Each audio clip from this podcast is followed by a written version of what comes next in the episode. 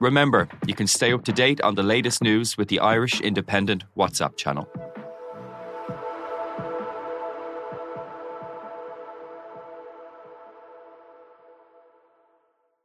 This week on Crime World. There was a Republican police from 1920. I mean, the IRA was effectively trying to run an underground government.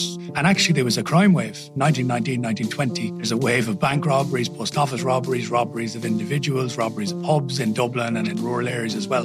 So the IRA tried to actually clamp down on that. They, on occasion, solving bank robberies and giving the money back to the banks. Now, I'm Nicola Tallant, and you can listen to my podcast, Crime World, wherever you get your podcasts. O'Driscoll, Morgan, extra man is Fitzgerald. Oh, Fitzgerald is cutting back inside! Leicester have another. Darcy O'Driscoll through the legs. Rob Carney out to Fitzgerald again. Step and score. Number two for him.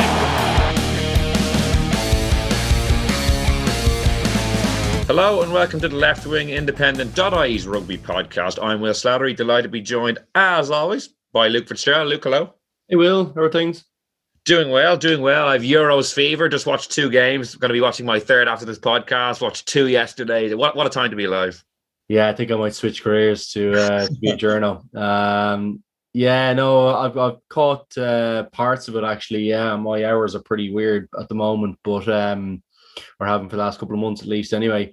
And it looks like that France game, I caught a bit of that. That was probably the most I've caught of any of them. That was a decent game. Hard to watch Pogba play so well for France. Sorry, I know we completely digress from rugby, but on the subject. Yeah. I'm a United supporter clearly, but so you're watching all of it anyway, so you're busy with all the sports. Well, I was just going to say, if anyone's listening in the Irish Independent, I've been flat out working. It's been on in the background. I haven't just had to speed up, watching it, checking my accumulators and whatnot. That's the official line anyway. Delighted to be joined by Rory O'Connor as well. Rory, how you getting on? Good, thanks. And Rory, there's plenty of news to talk about this week. There's a couple of things I'd like to get to you, with you and Luke, but first, the United Rugby Championship, the latest iteration of what's been the Celtic League, Magners League, the Rabo, the Guinness Pro 12 and Pro 14. We've now landed on the United Rugby Championship. 16 teams, the four big heavy hitters, which had been flagged, obviously, with the Rainbow Cup joining, in full from next year. What are your initial thoughts of the announcement and the various parts of it? Firstly, well done, Will. We got there in the end. How many takes was that? That's a third take, yeah. I might have called the United Rugby Championship two different names before we got there. I had a panic last night. I made the same mistake as you. I sent my back page story after I interviewed Mick Dawson, and at about 11 o'clock went, oh God, did I call it the Ultimate Rugby Championship? So that's a good name, though. I might TM that for myself in case I need it. Yeah, it's going to take a while. Yeah, the URC...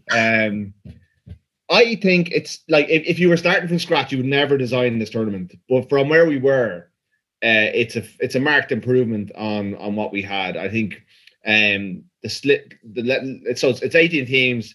It's 18 matches, 16 teams, 18 matches, 9 home 9 away, quarterfinal, semi-final, final. It makes sense from that point of view. Certainly, the championship itself makes sense. I think it's going to be the addition of the 4 South African teams will make it more competitive, will make it more interesting.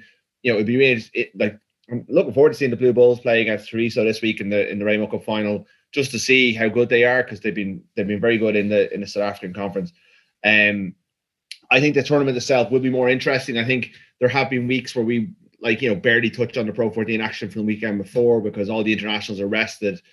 There's no games during this Northern Hemisphere international windows, and that can only be a good thing from a competition point of view, because you have a better Leinster team against a better Ospreys team or whoever. And we've seen it actually in the last couple of weeks. Those games are good when you get the Welsh. I mean, the other teams were terrible during the Pro 14 season, but during the Rainbow Cup, when they were close to full strength, those have been decent games. Like Munster Cardiff was a great game a couple of weeks ago. So, the only drawback, I think, and we'll probably come to this, is the fact that they've taken away the meritocracy from the European qualification.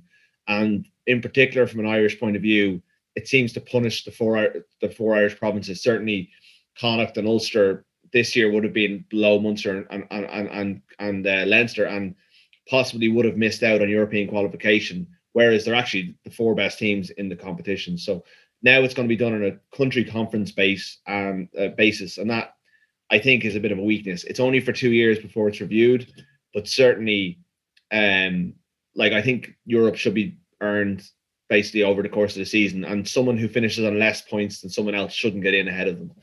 Mm. Yeah, that's probably one of the big things people are talking about, Luke, from a negative perspective, but from the positives that Rory touched on as well, like what how are you feeling after the announcement? Yeah, I like it. I think it's needed freshened up. As you said, there's been a couple of iterations of this, so and we're getting into we're almost at double figures, let's say, if not there or close-ish at this stage. I think this is nice. I welcome the South African teams. I think it works better for them. Hopefully it'll capture an audience down there. I mean, you always see, big stadiums down there with, not massive crowds at those games. And I think that's a bit of a waste. I think there's a big resource there, in terms of South African rugby. We know the power they have, the quality they have. If they can be in a better model that suits them, I think that's great. And I think that'd be a great addition to a competition that has struggled with credibility, because I think, we talk about the clash of players, but they don't often, even in the big games, the big derby matches, play their internationals. That has to happen now. I've been moaning about that for ages. I'm saying, like, Leinster, Munster, if the away team oftentimes won't pick a full team. And that's not right. That's not good for the spectators or the players, I don't think. So I think it'll force people's hands in that respect. And that's very positive. And I think the South African teams will definitely be a positive, because we've talked about the Irish dominance is not right. It makes us makes it a bit drab to watch. There's points in the season where we're talking about it, and I'm thinking, geez, are we still talking about this? This is like it's a foregone conclusion. Leinster haven't lost a game, in a season and a half or something like that. That's not right. So I'm excited about it, and I think it'll be really good for the competition. I think the meritocracy thing, just to touch on that, I would like to comment on it. I think it is important that we get engagement from all the jurisdictions that are in the competition. Does it sit well with me that it's not based on how you perform during the season or totally based on that? Probably not. But I don't know how to marry the two, because you do want to get buy-in from all these places, and you do want to be able to develop the game in these places by getting them involved in the business end of the competition. Where it's probably really going to hurt are the likes of Connacht, and you said it probably, Ulster and Munster probably be a little bit tight, but I think Connacht now might really feel the brunt of this, and they mightn't see Heineken Cup, despite, I think being in a good position and being stronger than lots of other teams in the competition at the moment. Connacht are a team that have been completely shafted, really. Like if you're being I know they had some good away wins in the Interpros this year, but if you're going by traditional, the way the provinces tend to finish, and you say Connacht, if you take their counterpart, say in Scotland, Edinburgh perhaps, like Edinburgh will have Zebre and Treviso home and away. Connacht will have Leinster, Munster and Ulster home and away. So even from that point of view, it's quite difficult. Yeah, and that's a really that'll really hurt. But at the same time, they still have a fighting chance against. Yes, it's a tougher draw, but they still have a good chance to get into the competition. And they I think you still have the opportunity, provided you play. Yes, they're better teams, but you still have to beat these teams if you want to win the competition anyway. So yes, it's home and away, but. Yeah, I don't know. I'm a bit torn on that one. I know all the Irish provinces voted against it, but I am a little bit torn on that one, because I do think we do need to see and expose some of those other countries to the business end of the competition. Like, they're nowhere near it, and they've never really progressed through. So that's not good. That's not good for the game either. And we're always talking about how poor our opposition is. If they're never in those positions, they never grow. And then, I think the competition suffers off the back of that, because their good players all go, well, there's no point in staying in Edinburgh or if I'm not going to ever get to a semi-final of or a quarter-final of the Heineken Cup and really develop my game and expose myself outside of international rugby to top-class rugby. So just to come in on the meritocracy thing again, I think it's a slight red herring in the fact that, it's not like the old days where Italy were guaranteed a spot. Like, no Italian team is guaranteed. Like, realistically, a Scottish team and a Welsh team almost every year would qualify anyway. Like, so the idea that it's kind of changing it completely. Like, well, not with the South Africans, though. What they're worried about is that the South Africans and the Irish will basically get the top 8 spots. Yeah, and take all the European spots. Fair. Yeah. Now, I think it's unrealistic that would happen, because there's always at least one good Welsh team and at least one good Scottish team. And last season was a bit of an anomaly where the top 4 teams were the Irish, but in one way, I think you need to give them that kick that they need to get better themselves. Because if you hand it to them on a plate and European money and European involvement, then there's no incentive on them to get better, apart from the fact that they'll probably get hockeyed in Europe when they get there. So I do think that the top 8 teams in the league should qualify for Europe. I just think that should be a basic requirement. The problem they all have is they feel like they're handing their European spots over to these South African teams who are coming in. Now, I don't think all four of them are that strong. I think the Bulls and the Sharks are very strong, and the other two will take a while to kick in. But there is potential because of like the bigger stadiums, the bigger fan bases. They're coming from a bigger country now. It's a country with a terrible exchange rate and most of their players playing overseas. But this is a bit of a fear of the unknown for the Welsh and the Scots in particular, that, you know, in 2 years' time when they're voting for this again, hopefully they'll just reset it and it'll be just on merit. Well, it's interesting to see Mick Dawson say that it has to be unanimous, I think, in 2 years' time. So if the Irish veto it, then that's it.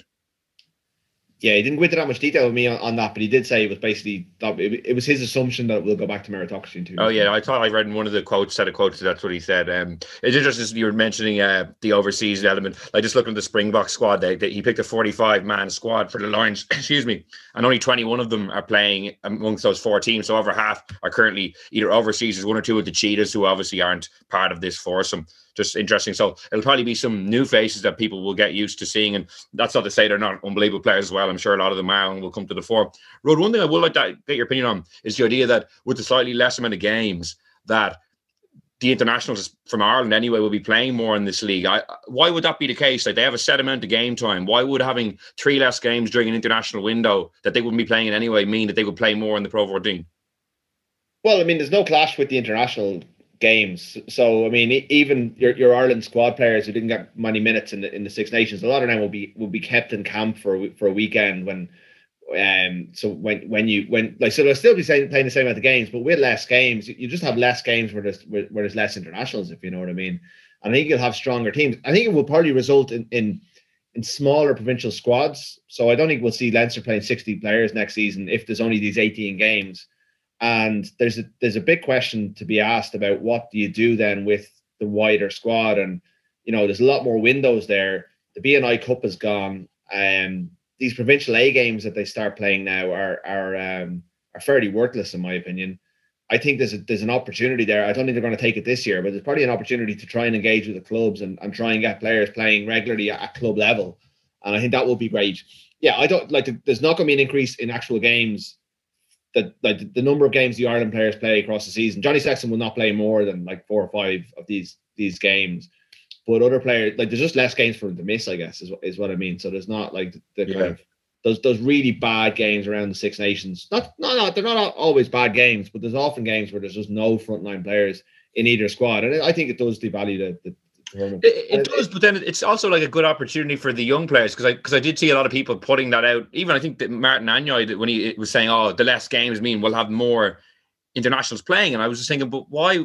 I think what you need is a development tournament rather than this. Your blue chip tournament should have your best players playing in it as much as possible, and it should be the best team. It shouldn't be like Leinster have been really good at the Pro 14 level for years because they've got the best squad.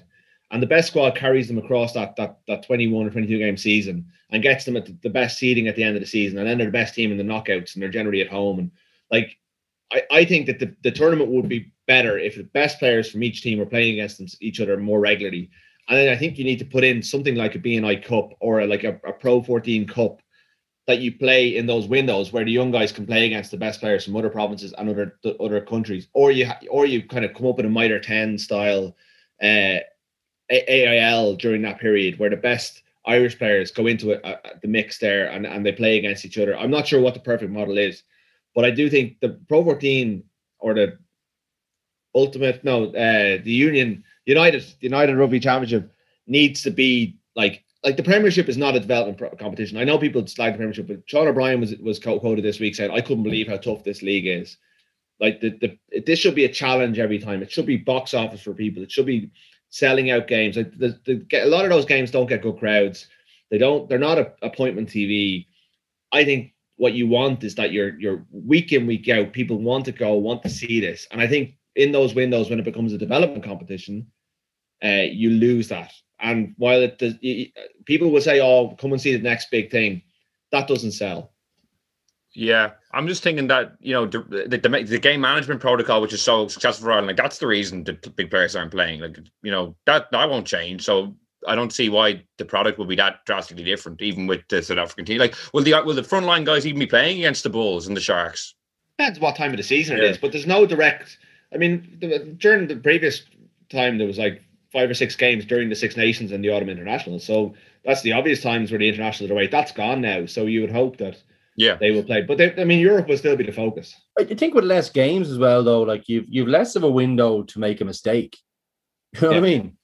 So I think there's a chance that you could well be forced to play some of your internationals because you can't take a risk because you might not qualify because there's only a few slots. And that's going to be the reality of it. And I think that's, it becomes more of a risk. You've got to be braver now to pick those younger guys, would be my view on it. I think that's fairly obvious. So, yes, the protocols might hinder the international involvement if they're winning all the games. But if they're not winning all the games, that might change. And that might be the new reality for them if they're, if you get a bad away, if you get a bad draw of games away to kind of pretty good teams, plucky teams that are hard to beat, you still got your two, interpros that are, your home and away interpros, that could still be pretty challenging. And now you've got better South African teams that are not a gimme. I don't know. I think it sounds like it might draw players in based on the fact that, you'll have to play them if you want to qualify, because otherwise, well, Heineken Cup was always, that was always the pinnacle and always has been for the Irish clubs. If you're not qualifying for that, I mean, that's catastrophe. So, I think it might force them to do that. Well, I do get the point about the player protocols, but they might say, well, lads, if we've got no Heineken Cup, or the equivalent, whatever it is, then you're, that could change the picture for people. So, I don't know. And another kind of element of the announcement was that the South African clubs after next season can qualify for the Champions Cup and go into European competitions. Like, are you happy with that? Would you like to keep it just the European teams? Like, what do you think? I suppose if you're bringing them into the league, you kind of have to bring them into Europe or else it's kind of a bit. Oh, no, definitely. I think it's great. Yeah. I mean, look, I'm not, I know it's a European competition, but look, that's, to my mind, I'm not hung up on it being European only. Like, I think the South African time zone, like, I think that's a really difficult competition for them, the Super Rugby. You hear them low, like how many players they lose, not just off the financial stuff. And that is obviously a huge consideration.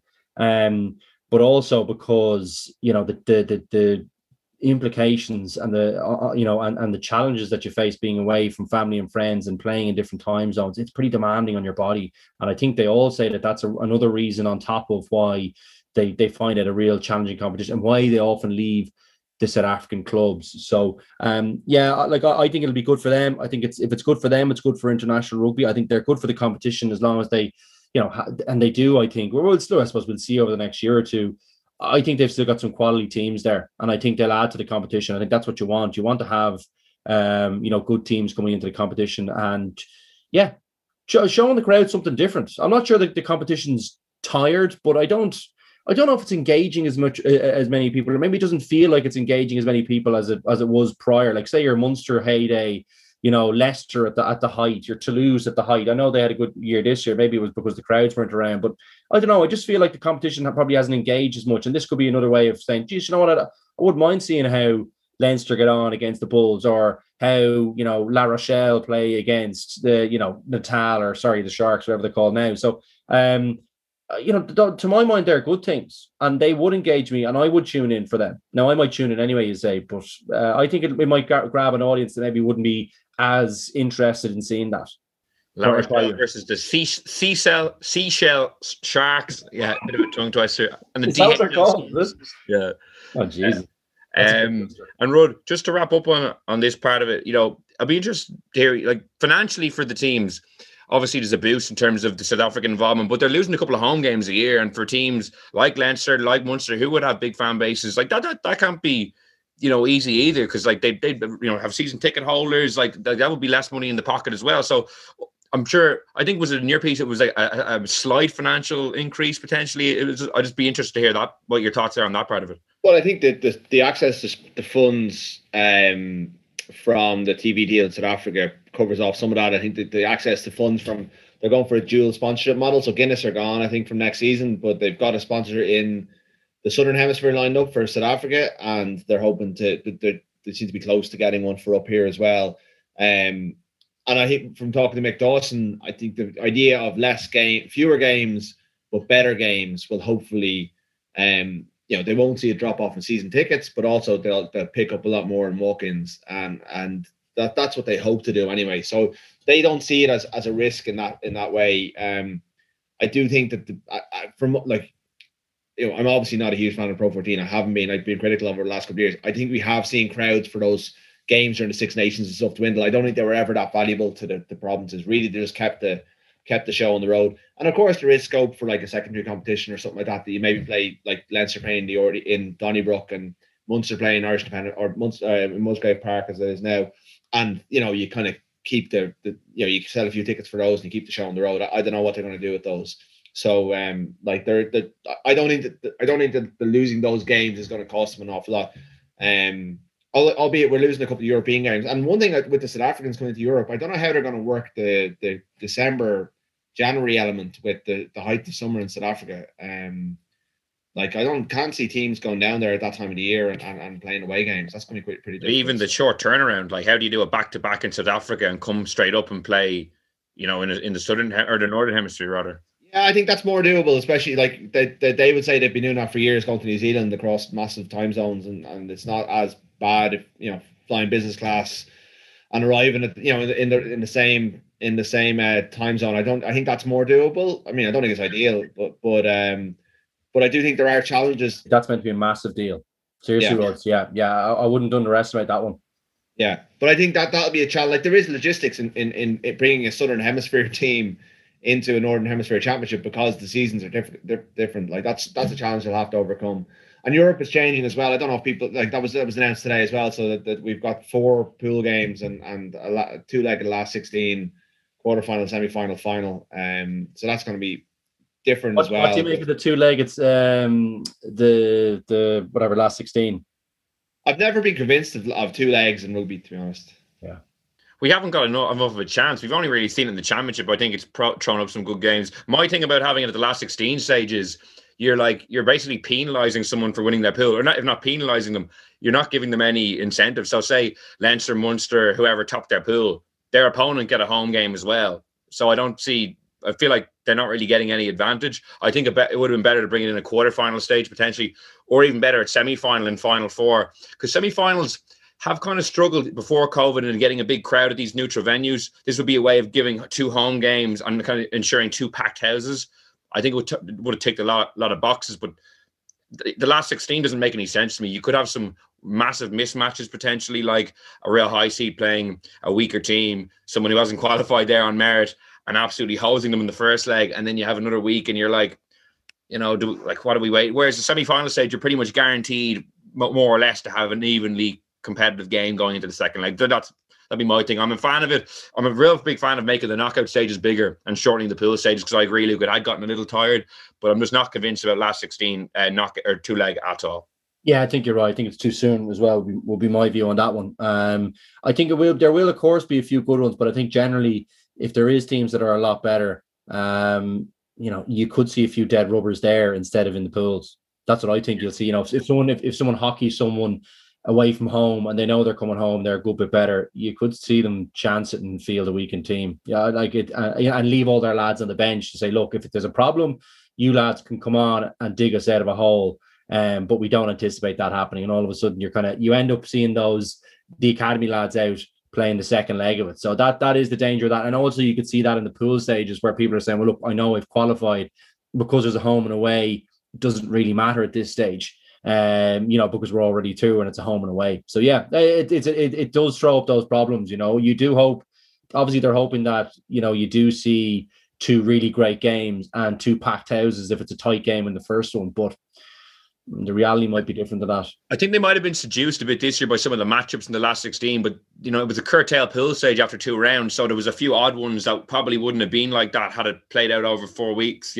Munster, Toulouse wouldn't have played each other if they had done the full 4 games. It was obviously an absolute cracker at Thomond Park, but just think of semi-final stages. I mentioned the issue with the crowds, half-empty stadiums in the UK. Imagine if, say, La Rochelle, Leinster going back to Diviva 9 points down, having to win by 10 to get to the final. I think that's a good suggestion. I think that will be better. And I think, I completely can see Leinster gone over to somewhere like Montpellier and beating them by 30 points in the last 16 game, and then Montpellier sending over their S-bars the following week and Leinster putting 100 on them. You know, like that's, we've seen that in the back-to-backs at Christmas the odd time when Northampton have sent over terrible teams and Bath and a few others. And like, that's not what you want for your kind of your key window. Like, you know, Leinster won't be selling tickets for those Aviva games. You would presume they'll probably be there. Maybe they wouldn't, but like, you know, they're people will wait to see how the first one goes before they buy tickets for the second one. Whereas the semi-final, that's a different beast. So I think that's, but like, it's worth a try. And I think in fairness to the EPCR, they seem to be pretty flexible in how they approach these things. So if it doesn't work and if there's a way of doing it better, I think that they will find it. The reason they've reduced the pool stages because the English teams and French teams, particularly English teams, don't want to be playing each other. So they're trying to get more games against teams from other leagues, which I think is from their point of view, I can understand that. Just an interesting question to you, Rhodes, just that popped into my head there as you were talking about it, and just thinking about probably more generally about the game. Feels like there's been lots of changes in the last year and a half. Do you feel that way as well? Like rule changes, you know, trying to spice things up a little bit. You know, different teams and different jurisdictions. I know that's probably a bit longer in the, you know, that in the tooth in terms of that being an idea, but just generally speaking, like lots of shake up in rugby. Yeah. What's your sense of why that is? Have you got a view on it? I think it's a culmination of things that have been happening for a while in some shapes and form. I mean, the Pro 14 thing has been happening, you know, they kind of dipped their toe in the water with the two, the Cheetahs and the Southern Kings. Like, I think the South Africans have long wanted to align on a east-west basis rather than a north-south basis to get on that time zone, and that's the natural conclusion of that. And I think there's a global shift towards that so that you've got more, basically, Pacific Conference and Atlantic Conference almost. I don't know if that's geographically correct, but, you know, that you have South Africa, you know, done by, I was going to say latitude and longitude, but I'm only going to confuse myself. But we know what you mean. Up there behind you in the background, and you just turn around. I know, I do. Yeah, no one can see that though. Will, we haven't gone video, so. But no, in terms of the rules and all that, like, sorry, in terms of the competition structures, COVID, I think, has given an opportunity in some degrees to look at things, and I don't think they've done enough of that in some ways. You know, I think.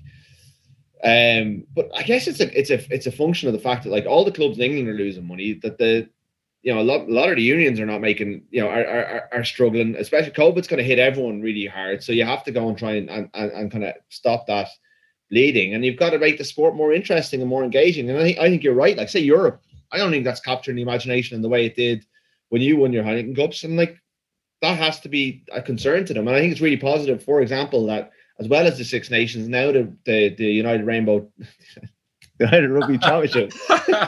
This is not deliberate. I just keep we need to let this bed in another week. Yeah, I know. The URC is going to be on free tier TV. That's really good because that'll bring the provinces onto like everyone's TVs every Friday night. And it's not like the guys in air did a brilliant job, but it was really hard. Like a lot of people don't have it, and some people aren't even able to, like, even if they wanted to, because the Virgin Air dispute. So that was really difficult, and it really made that competition very obscure, because even though I was at games and kind of tweeting about them, and no one, like, I got the sense it was really only the hardcore watching, and that's at a time when people weren't at stadiums.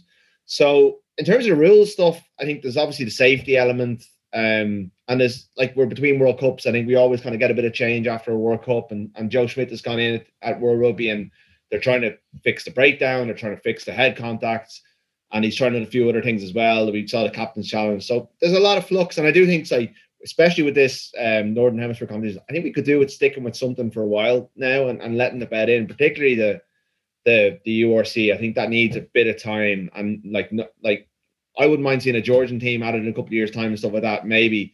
But I think we got to keep it at the same number of teams, the same format, not have conferences next year. And because I think that just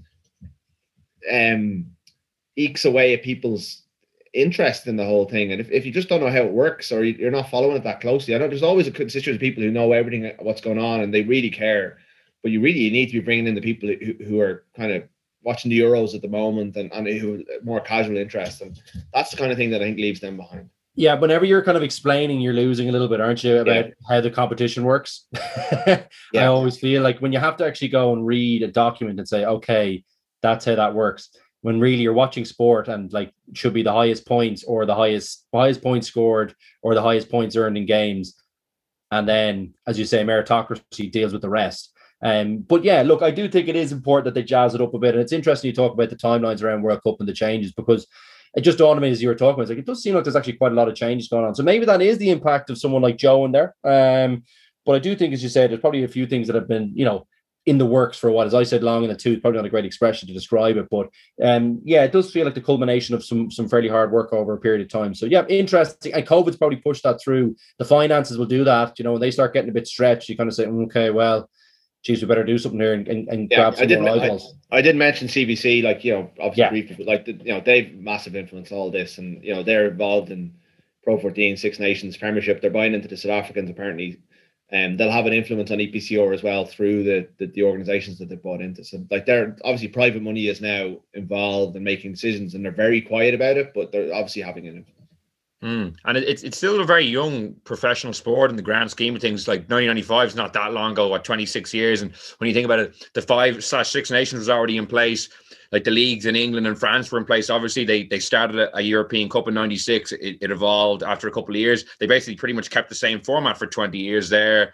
The Celtic League started in 01, and we were kind of joking how that's gone through a little bit of change because there was no real built-in leagues. But besides that, rugby hasn't experienced a whole pile of change to its main big tournaments. Like the Rugby World Cup, besides adding a few teams, is broadly the same as it was. The Tri-Nations started in 96.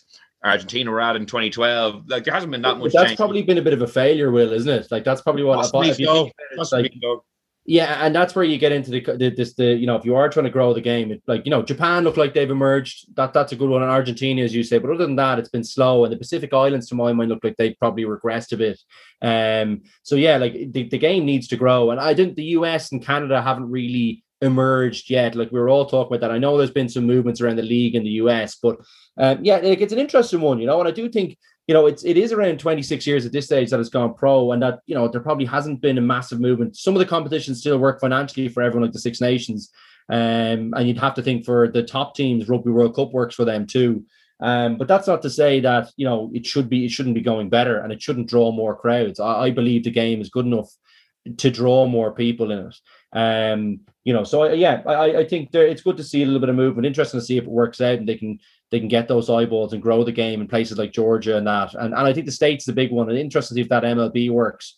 You know, I think that's something that if they can get money in there, and there's loads of money in the States, you know, can we see them really emerge as a force in 10 or 15 years? We hope so, because otherwise I think it won't have been a success in terms of growing the game, would be my view. Just thought it was an interesting one to talk about. Sorry to interrupt you. No, definitely an interesting one, and it'll be really interesting to see how it all shakes out as we come out of COVID and crowds come back, and see what sticks and what changes they might make. Just to maybe to come into the final portion of our discussion today, Rod, the Ireland squad that was announced, I think, was it earlier this week? I can't. It's been sort of a good bit happened since Monday, was it? Yeah, 37 people in the squad. Andy Farrell opting to rest some of the senior guys. I think we discussed it with you a few weeks beforehand, who we might see in the squad, and, you know, it's an interesting tack he went. It probably makes sense. There's a couple of senior guys still there. Peter O'Mahony, you know, Van der Fleer is a bit more experienced, guys like that. But, you know, Sexton, Healy, Keith Earls kept on ice for the summer. Well, you know, what did you make of that element of his decision? Yeah, I think it was the right call. I think their chances of getting to the World Cup in 2023 will benefit from being given this summer off and getting a full pre-season. Their chances of contributing next season and being the best players in their positions next year, like, they're on central contracts. So I think it was the right decision to just give them that space to go off, enjoy their summers, and then come back and really give it a proper go and protect themselves against injury, because like, it's been a long season. Those guys, I know Sexton in particular has missed big chunks of it, but they started in, like, the game started on August 22nd last year, and it's not going to finish for the Lions until August 10th, I think, this year. So it's a long old stint. And I think it then creates space for a new generation of leaders who are probably the guys who will be in there in 2023. You know, you're hoping Sexton, Earls and Healy make it, but they might not. And like, given their age, I think you should probably act on the assumption they won't and take it as a bonus if they do. So you want a leadership group around James Ryan. And it's quite clear that he's the next Ireland captain in Andy Farrell's mind. It's unfortunate that Gary Ringrose is now out, did his shoulder, or I don't know how that really happened. Obviously, they must have known something was up on Monday, unless he did it in training. But it's really unfortunate that he's out. I really hope he's able to get back in time for preseason and gets a good run at it next year, because, God, he's had a really tough run of it with injuries, and it's held him back to a degree. And then, yeah, you build around James Ryan. You like Japan's a tough game. Like, I don't think there's any. I know they haven't played since the World Cup, but like they're going to be very, very good. I think they're going to be very, very strong, and they could beat Ireland, that Ireland squad in Dublin. I think they'll give them a real rattle, and then so I think he'll go for a very strong team in that first game. I think he would have started Ringrose. He would have tried to. We would have had a very recognisable team. And I think most of the debuts will come in that second game against the United States on July 10th.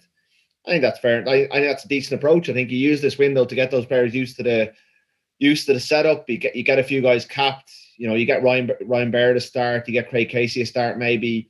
You know, you keep investing in those players, but you also build your young leadership group so that when the Lions come back next year, when Sexton, Earls and Healy come back, you've challenged them, so they have to earn their spots back, but also they're now surrounded by a younger cohort of leaders. I think that makes sense. There was really no one I thought, like there was a few that I thought maybe were a little bit unlucky, but there was no outrageous calls. I thought Hume was one of them, and he got in now because Ringrose is injured.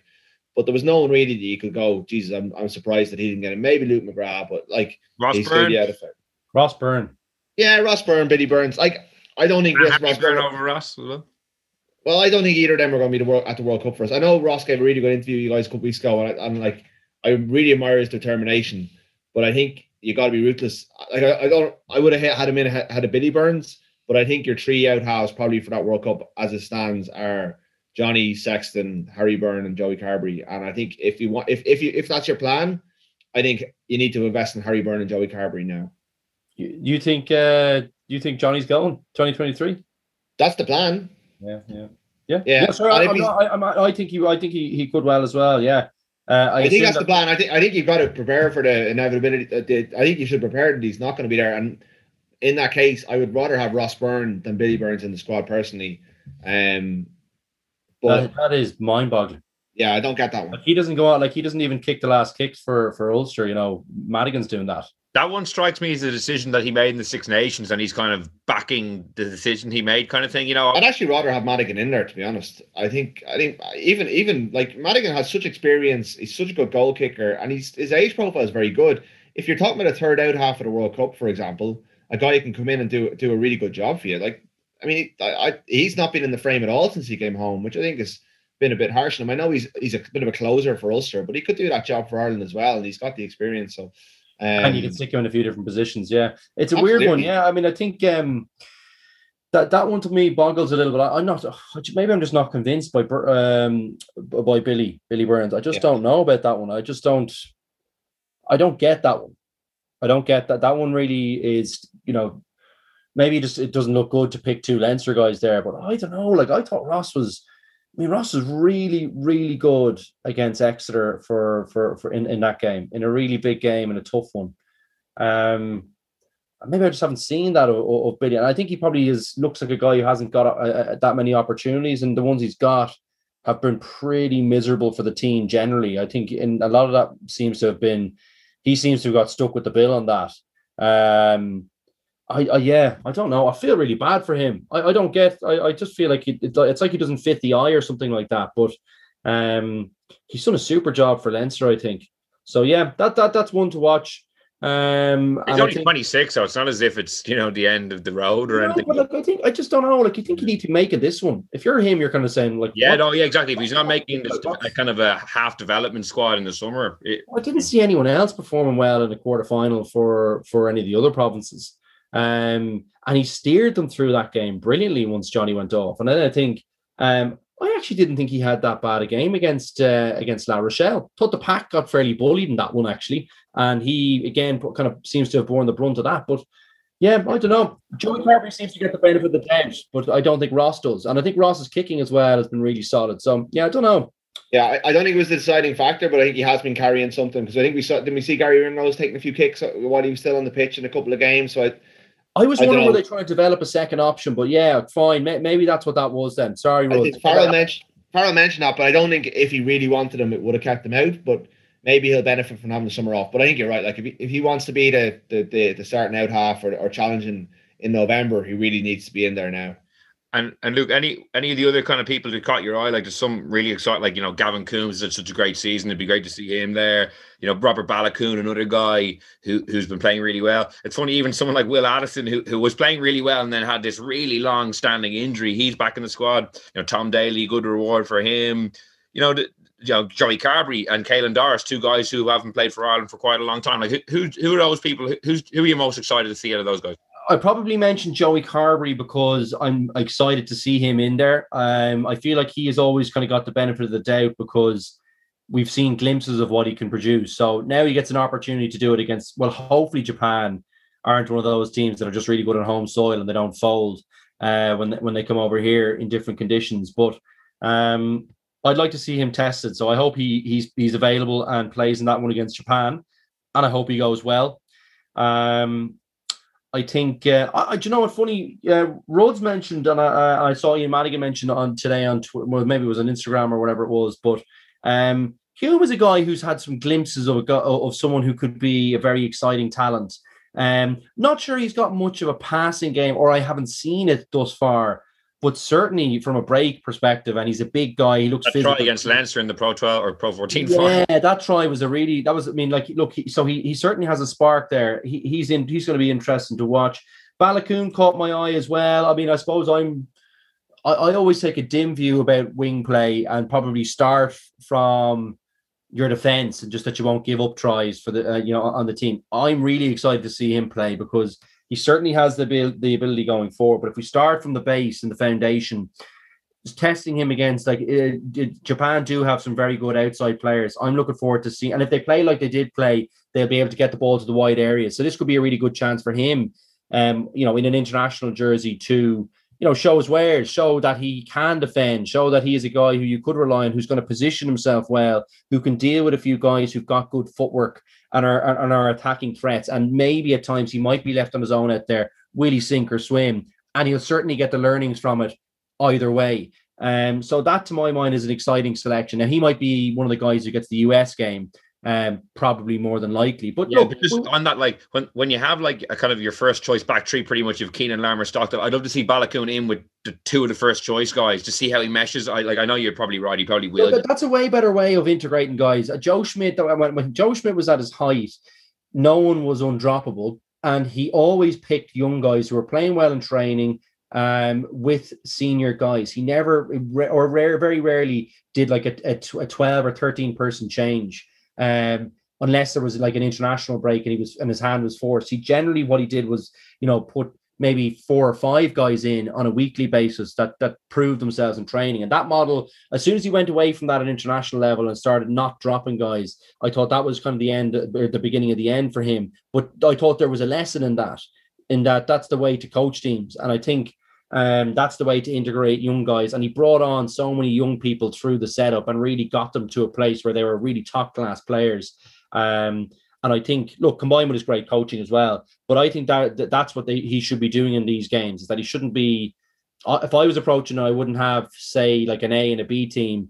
I'd have a tilt towards an A and a tilt towards a B. So that means maybe 10 guys over your A squad as such, and maybe you tilt that the other way, maybe slightly for the second week. Maybe you have 7 of your A guys starting that match with B guys, because it just gives people a bit of solidity, a bit of being surrounded by guys who have a bit of nous, who are not overawed by the occasion and can guide you through some difficult patches in the game. It could be something small, like a word in someone's ear. It could be the fact that you've better callers on the pitch, better opportunities, and people who understand the pace of international rugby. Those things all help bed someone in and keep them calm and help them deliver on their abilities at the top level. So, to my mind, that's what I do, but I think it might be more the other way, where he does an A team against Japan and then just does wholesale changes in the match against the US, which means that it could be a real challenging day for some young guys, but there might be value in that too.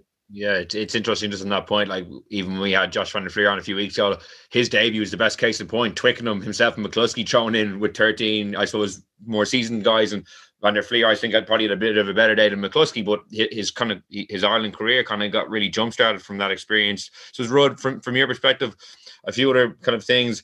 There's been a nice kind of reward for, you know, Tom Daly, Ross Maloney, Peter Dooley, guys like that who've been kind of soldiering in the system for a number of years and have kind of gotten a reward for that, as well as some of the younger guys we mentioned potentially getting their first cap. Yeah, I think Loosehead's an interesting one because, like, Keane Healy's not getting any younger, and Dave Kilcoyne's 32 now as well. So there's a bit of a gap between those two and the level they can get to Ed Byrne, Peter Dooley. Like, Eric O'Sullivan was out injured, so he wasn't able to feature. Like, he did a great job in Tighe Furlong a couple weeks ago for Ulster. So he really, I think he would have got in. But I don't think any of those guys have really put their hand up to be a kind of a Jack McGrath or a Keane Healy, for example. And I think there's a bit of a concern there within the RFU about where is their next loosehead coming. So I like Dooley. I think Dooley's a really good player, and I often think he should be ahead of Ed Byrne in the pecking order. I really like what he brings around the place. He's not a good ball player, but he's a really good tight five forward. So I'd like to see him maybe get a go. He's seriously quick rods. Is he? Yeah, he's really quick. Yeah. He's a guy who probably hasn't got to show that, but yeah, honestly. At AIL level, I remember seeing him run in a few 50-yarders. Seriously, he's seriously quick. Yeah, I've always, every time I see him, I like him. I think he's a really good player. So I think he's one that I think, having now got in there, and Maloney's another one who could actually, because the way he runs line outs and like Leinster obviously trust him an awful lot. He's not a Ryan Baird in terms of athleticism or like that, but he's a really good player, and like he's one of those that could actually just end up impressing them when he's in there. What I really want to see is Ronan Kelleher start the two games if he doesn't get called up to the Lions. I'd like to see Jordan Larmour build on Friday night, because I think Ireland need Jordan Larmour to explode again. And Stockdale the same. Like, there's part of this is probably trying to get lads back to full form, and so that when you come back to, like, you're playing the All Blacks in November, you want to get, you know, you want players, like, these are your generational young talents in the back line who have kind of plateaued a little bit in the last couple of years since the World Cup. You need to get them going again. And Larmour is one that, like, we just haven't seen him. Like, he was so exciting for a good while there, and the aerial stuff kind of, you know, took the legs from underneath him. So I really like to see him get a good run at it and do well. Like Conway, like, there's loads of players who probably deserve a shot at it. Not all of them are going to get in. Coombs is the other one. Yeah, I really want to see Coombs get a good chunk of time in this, because I think he's a weapon. Like, he's the next Stephen Ferris. He has that athletic profile. He's huge. He's hard to stop. He's good footwork. And he's belligerent. Like, he's the only Munster player who stood up to Leinster in that Pro 14 final. He just wouldn't take no for an answer. He didn't care about the history. He didn't care about all of the baggage that the other players were weighed down by. And he took the game to them. And I think there's something to be said for that. So him and Doris in the same back row was pretty exciting with Van der Fleer. I probably think he'll go for Peter O'Mahony for experience in the first one. But I'd like to see Coombs off the bench and then starting the following week, because I think there's a lot to be said for getting him involved, because he'll cause opposition's problems at that level.